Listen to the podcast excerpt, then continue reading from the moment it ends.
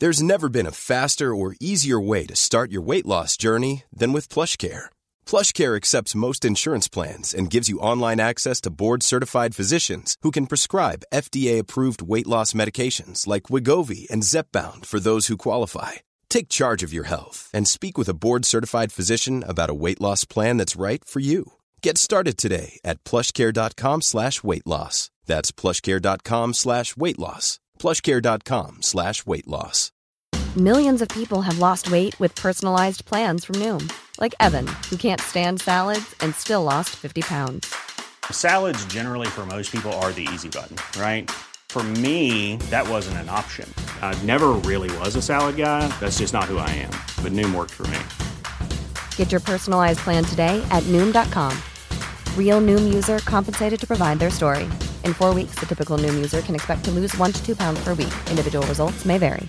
Hey, it's Ryan Reynolds, and I'm here with Keith, co star of my upcoming film, If, only in theaters, May 17th. Do you want to tell people the big news?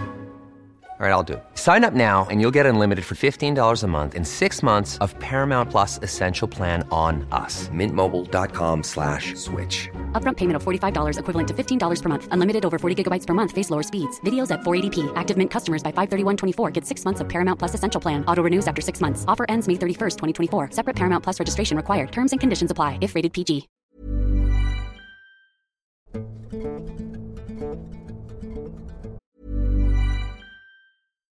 If you're looking for plump lips that last, you need to know about Juvederm lip fillers. With Juvederm Volbella XC and Juvederm Ultra XC, your lip look, whether it's subtle or bold, can last up to one full year with optimal treatment and no additional maintenance. Find a licensed specialist and see if it's right for you at juvederm.com today. That's J U V E D E R M.com. Add fullness to lips in adults over 21 with Juvederm Volbella XC or Juvederm Ultra XC. Do not use if you have severe allergies or a history of severe allergic reactions, or if you're allergic to lidocaine or the proteins used in Juvederm. Tell your doctor if you have a history of scarring or taking medicines that decrease the body's immune response or that can prolong bleeding. Common side effects include injection site redness, swelling, pain, tenderness, firmness, lumps, bumps, bruising, discoloration, or itching. As with all fillers, there's a rare risk of unintentional injection into a blood vessel, which can cause vision abnormalities, blindness, stroke, temporary scabs, or scarring.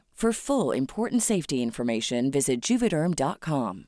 I'm Sandra, and I'm just the professional your small business was looking for. But you didn't hire me because you didn't use LinkedIn jobs. LinkedIn has professionals you can't find anywhere else, including those who aren't actively looking for a new job but might be open to the perfect role, like me. In a given month, over 70% of LinkedIn users don't visit other leading job sites. So if you're not looking on LinkedIn, you'll miss out on great candidates like Sandra. Start hiring professionals like a professional. Post your free job on linkedin.com slash achieve today.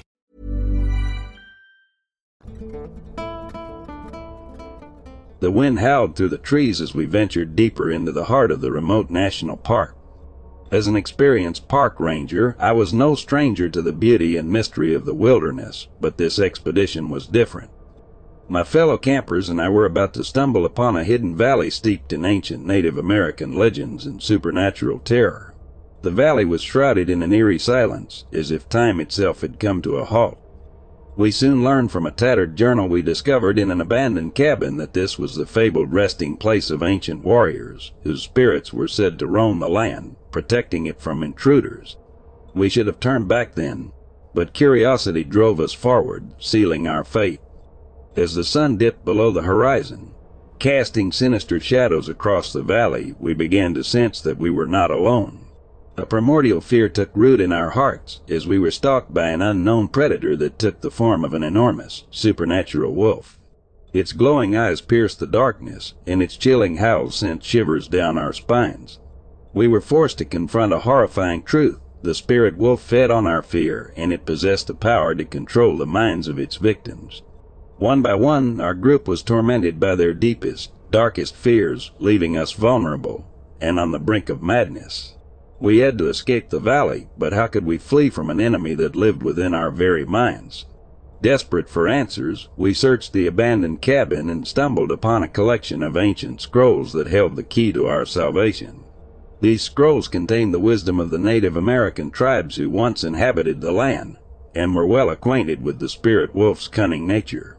They knew that the only way to defeat the beast was to face our fears and stand united, for the spirit wolf thrived on isolation and despair. As the spirit wolf's howls echoed through the night, we huddled together and shared our deepest fears, vowing to protect and support one another in the face of this supernatural adversary. We embraced the ancient wisdom of the Native American tribes as it was our only hope of survival. With renewed strength, we confronted the spirit wolf at the heart of the valley. As we stood together, unyielding in our resolve, the beast's power over our minds began to weaken. The once menacing creature snarled and retreated, its glowing eyes fading into the darkness. The spirits of the ancient warriors had guided us, and we were victorious. As we left the valley, the sun rose over the horizon, casting a warm golden light on the landscape. The suffocating darkness had been replaced with a renewed sense of hope and unity. We had faced our deepest fears and emerged stronger, bound by the powerful lessons we had learned from the ancient wisdom of the Native American tribes. This national park is located at the tip of Door County, Wisconsin on Lake Michigan. It's a difficult place to get to. To get to the island, you have to take a car ferry from Ellison Bay to Washington Island, drive across Washington Island to Jackson Harbor, then take a pedestrian-only ferry to Rock Island. No vehicles or bikes are allowed on Rock Island. Even though the island is relatively small at about 975 acres, it has had an interesting history. In the early 1600s, it was inhabited by a tribe of Potawatomi Native Americans as well as a small fishing village of European settlers. The two groups did not trust each other and did have a few bad encounters that almost led to violence, but for the most part they lived peacefully together on the island. By the 1640s, the Potawatomi had migrated to other parts of Wisconsin, Shortly after the Potawatomi had left the island, some settlers from the fishing village reported seeing a new group of people on the island. They seemed to be more white settlers, but they wore strange clothes and kept to themselves. No one from the fishing village was ever able to talk to one of these new settlers, or even find where they were living. It was around this time that strange things started to happen in the village several animals, it's not mentioned what they were, maybe it was pigs or chickens kept by the settlers, were found slaughtered in the village and seemed to have been used to make markings and blood on some of the buildings in the village. On a different night, a building used for preserving meat burned down. The villagers felt that these things must have been done by these new people on the island, and they intended to find them. But after a thorough search of the island, including the wooded inland area, they never found a single person. These strange occurrences seemed to stop soon after the search, and none of the other settlers were ever seen again. In 1836, the Potawatomi Lighthouse was built on the northern part of the island. After construction was finished, the lighthouse was inspected and it was reported back that the material of which the lighthouse and dwelling are made are of the best quality, and that the work is done in a substantive and workmanlike manner. David E. Corbin was appointed the first keeper of the light on December 19, 1837. Only three years later, in 1840, despite the apparent quality of construction of the lighthouse, David Corbin started to complain that plaster started to fall off the building and some sort of liquid would ooze through cracks, leaving the house constantly damp. Corbin was completely alone most of the time at the lighthouse, and some have said when visiting him that he would stare at a certain wall and sometimes spoke vaguely of the other visitors. In 1845, after eight years of relative solitude at the lighthouse, an inspector visited the lighthouse keeper and determined that while Corbin was fulfilling his duties, he was acting strange. The official report says that the inspector ordered Corbin to take a 25 day leave of absence to find a wife to live with him at the lighthouse. However, some think that the inspector was startled by Corbin's mental state caused by years of solitude and thought it would be best that he spent some time away from the island. In 1852, Corbin reportedly fell ill and died that December in the lighthouse. He was buried in a small cemetery just south of the lighthouse. The next lighthouse keeper also reported the surprisingly quick deterioration of the lighthouse. Some friends that had visited the new keeper say that he would talk of seeing strange things in the house at night, but he wouldn't elaborate on what he had seen. In 1858, after only 22 years of service, the original lighthouse was torn down and a new one was built. From that point on, the lighthouse keepers were required to have an assistant keeper or a family with them at the lighthouse. No strange occurrences were further reported in the lighthouse logbook outside of strong storms and occasional shipwrecks except on January 20th, 1876. The keeper at the time named Betts reported that he saw two men attempting to row to the mainland from Washington Island. He wrote a terrible storm came up shortly after their departure, and they never made it to their destination. Over three months later, on May 3, 1876, Betts wrote the two men who were lost last January have been seen several times, once from Caney Lighthouse and once from Jacksonport. The men were apparently frozen stiff and sitting upright in the boat among a mass of ice. At last account they were still adrift. There is not much hope that they will be found and buried. By 1900 most of the island's inhabitants left for better fishing areas on Lake Michigan. In 1910, a successful business owner and inventor, Chester Thordarson, purchased all of the island except for the land that the lighthouse occupied in the north. He used the island as a private summer retreat from his business in Chicago. Thordarson is responsible for the unique and mystifying buildings and structures that are still on the island today. On the south end of the island, he built a giant stone hall that has a boathouse on the lower level.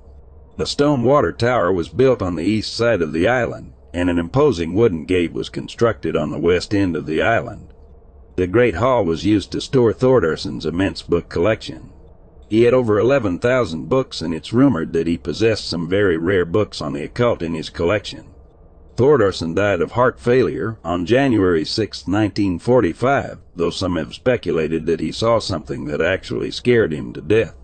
I couldn't find any writings from Thordarson, however, that mentioned him experiencing anything strange on the island. After his death, multiple churches and universities were interested in his book collection, but he had willed it to the University of Wisconsin Madison, providing that they had to purchase it for $300,000, which they did. Some of this history is hard to find on the internet, but there are a couple binders in the Great Hall that has a lot of this documented. Thordarson's personal papers are housed in the archive section of the State Historical Society of Wisconsin. All of this history I gave is just to provide a little context for experiences I have had, directly or indirectly, on Rock Island. In August of 2021, I took my first and last trip to Rock Island. After taking two ferry rides, I arrived on the island at about 2 p.m. I had booked the remote campsite, which is a backpacking site that is a little over a mile from the dock. I took my time hiking out to the site to enjoy the scenery, and took a couple breaks just due to how heavy my pack was. I was definitely packed more for camping than hiking. I got to my site, set up my tent, got everything situated, and started gathering sticks and driftwood from the beach so I could start a fire. On my third trip back from the beach, before I got back to my site, I heard a single high-pitched squeal noise coming from the forest. It didn't sound close, but it was such an unusual sound that I stopped in my tracks and waited for a good 30 seconds waiting to see if it would happen again. It didn't, so I continued back to my site. When I got back, I began working on getting a fire started. The remote camping sites on Rock Island are pretty well spaced out. Sites C, D, and E are grouped together, but there's probably 100 yards between each site. There's not a real trail connecting the three sites directly, but enough people have walked along the ridge between the three sites that there's an obvious path. As I was setting some sticks up in my fire ring, something caught my eye and I looked up. Fairly far away, it looked like it might have been at Site D or a little further, was a person running in my direction. My first thought was, well, that's odd because like I said, it's not even really a trail they were on. Then my mind just went to there must be something wrong and this person needs help. They got a little closer and it looked like maybe it was a woman in loose gray clothes, maybe in a hoodie. It was still far enough away that I couldn't really make out any details. I quickly stood up from the crouching position I was in and just as I did I heard that high-pitched squeal noise again. It was behind me and it was much closer this time. This startled me quite a bit, so I turned around to look behind me. I scanned the trees for a couple seconds, but didn't see or hear anything. I turned back around because I knew the running person must be getting close, but now they were gone.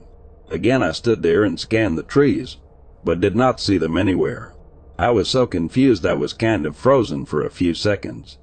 It was all very strange, but I was able to reason it out in my head that it was just a fellow camper from Site C or D that was maybe running to the pit toilet that was a couple hundred yards west of the sites. I tried to forget about it, but it was really just bothering me. I did not like whatever that squeal noise was, and I just felt strange. With some effort, I decided to let it go and started my fire.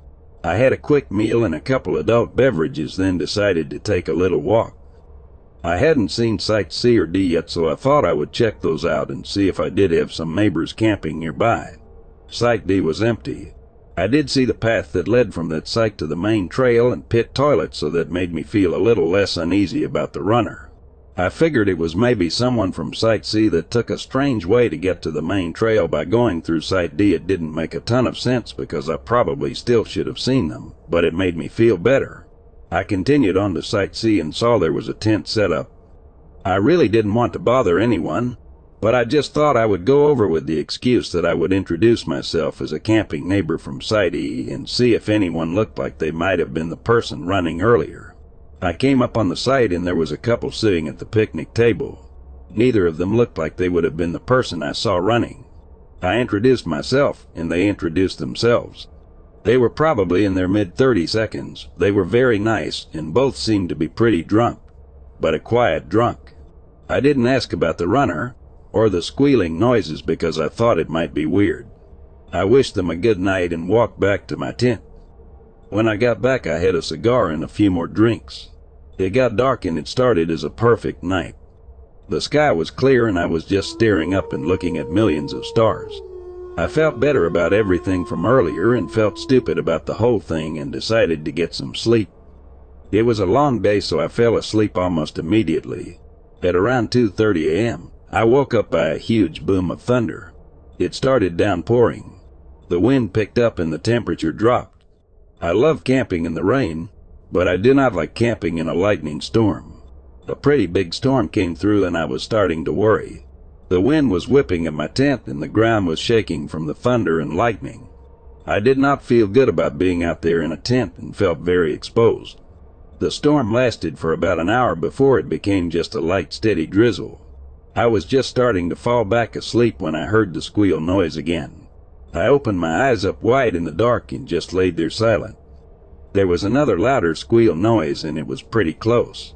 I knew there are no real dangerous animals on Rock Island, there are deer and porcupines, but nothing like bear or wolves. Knowing that still didn't make me feel better, though. There was just something about that squeal that I didn't like. I say squeal because that's the best I can describe it. It sounded to me like a pig squeal. I honestly don't know that much about pig noises, but that's what I thought of when I heard it. An injured or angry pig squeal. I continued to lay in my tent and started to hear footsteps outside my tent. It was still raining, so the sounds were a little buried in the sound of rain, but it definitely sounded like a somewhat large animal or human walking around. I sat up in my tent and took a knife I had out just to feel better. In my head, I just kept saying, You know, it's just an animal. It's fine. There's nothing in these woods that can hurt you. I listened as the footsteps started moving away from my tent. I just sat there being still holding my knife for maybe ten minutes without hearing anything else. I started thinking to myself, it's fine. It was just an animal. You're being stupid, and you need to get some sleep. I was just about to lay back down when there was a very loud squeal, and it was right outside my tent. It felt like my heart just stopped and a shiver went down my spine. My heart was beating so hard my entire body was pulsing, and I felt it in my ears. It took everything in me, but I forced out to get out of here, not shouting, but as stern and mean sounding as I could at that moment. I didn't hear any more squeals or footsteps that night, but I also didn't sleep. I just sat there in my tent for maybe an hour before I laid down. Eventually the rain stopped and I kept laying there until the sun came up. All that time reassuring myself that I was being stupid. It was just an animal. It was probably 7 a.m. before I decided I had to get out of my tent to relieve myself. As soon as I stepped outside my tent, I saw that my picnic table had been turned over and was upside down. When I saw this, I surprisingly calmly thought, okay, this is enough. I'm leaving the island today. I checked my surroundings and nothing else seemed out of place. I eventually reasoned with myself that the wind had blown the table over during the storm. It still seemed a little strange because the table was pretty heavy and I felt like I would have heard the table flipping over, but that might have made sense. I made some cold instant coffee, had a bite to eat, started to feel better about the whole thing then decided to go for a hike. I admit I get easily scared when I'm camping by myself in the woods. Maybe that's natural. After I had some coffee and food and the sun came out, I realized that nothing I heard or saw was really anything that couldn't be explained. Other than not getting a good night's sleep, I was having a pretty good time. The reason I came to the island in the first place was to hike the seven mile Thordarson's Loop Trail that has a lot of interesting things to see, and I was excited to start the hike. I packed a few things in my backpack and started off. Fairly close to my site is the water tower. I have no idea how it originally worked or why it had to be a tower, but it's an impressive building with a fireplace that looked like someone had recently had a fire in it. A little further down the trail was a cemetery where two sisters and a few others are buried. It's believed there are still more buried here in unmarked graves.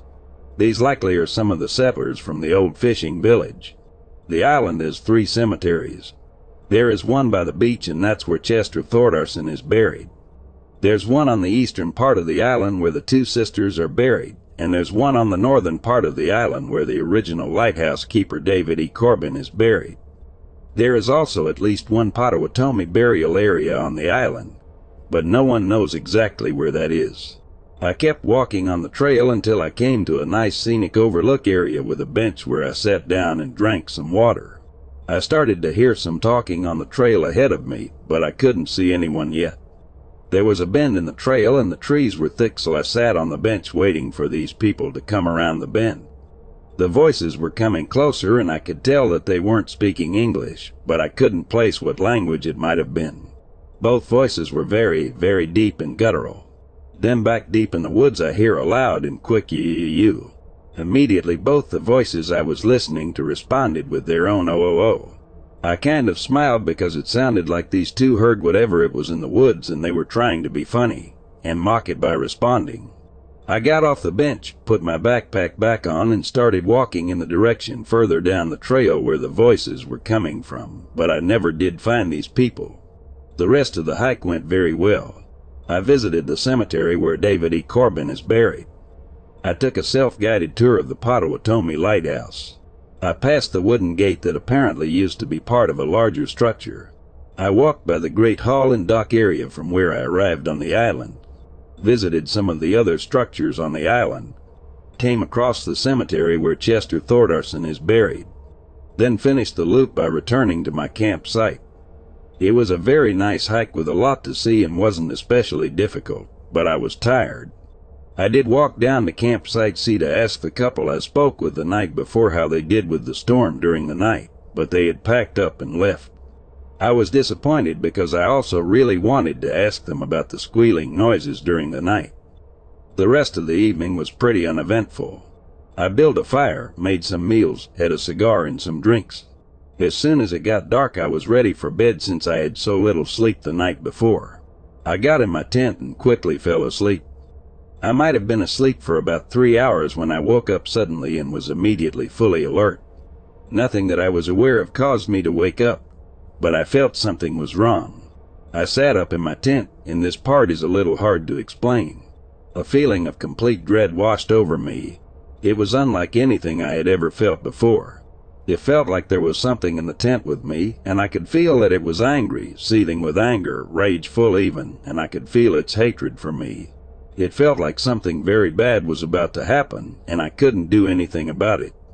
I started to shiver uncontrollably, there was a smell of garbage or rotten meat, and it got stronger and stronger to the point where I wanted to throw up, but couldn't because I was frozen. I had never felt so exposed and helpless. I stared forward at nothing, just frozen, and the weird thing is I accepted whatever was about to happen to me. It was like my brain telling me that whatever is about to happen, even if it's death, will at least be relief. Then I passed out. At least I have to assume I passed out. That's all I remember until I woke up at about 8 a.m. that morning. When I woke up, I was laying outside of my sleeping bag, on top of it, and my legs were in an unnatural and uncomfortable position. I was on my back with my left leg straight out, and my right leg was bent so that my foot was up against my left knee. My heart started pounding, but I kept thinking to myself it was a dream. I'm leaving right now. It was a dream. I'm leaving right now. I packed up everything very quickly and started back toward the dock to catch the first boat off the island. Since the first boat from Washington Island doesn't arrive until about 10:30 a.m., I had to kill a little time around the Great Hall and dock area.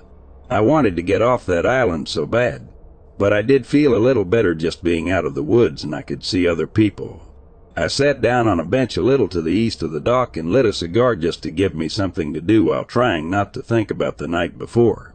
I was sitting a few minutes and scanning out over the water when I was startled by someone behind me saying hi. I jumped and was embarrassed when the person came around saying sorry, sorry. I didn't mean to scare you. I saw you smoking and just came over to ask if you had a lighter. I felt like an idiot and told him that's fine. I just didn't sleep well last night and was kind of zoned out, and I handed him my lighter. He thanked me, lit a cigarette, then handed the lighter back to me. We started talking about the usual things you might talk about. He said he was from the Madison area. We talked about the storms we've been having. He seemed to be a real outdoorsy kind of guy and talked about his plans to move to Washington Island. It was a nice normal conversation and kind of took my mind off the night I just did for a little bit. He seemed like a pretty nice guy.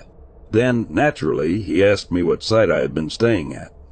I told him I was staying at Sidey the last two nights, and he said he usually books that site, but I must have reserved it before him. He said he had booked Site D the last two nights. I was surprised by this because no tent or anything was at Site D the two times I walked past the site. I told him this and he said he comes to the island a few times a year and you have to book a site, but he actually camps at different areas on the island.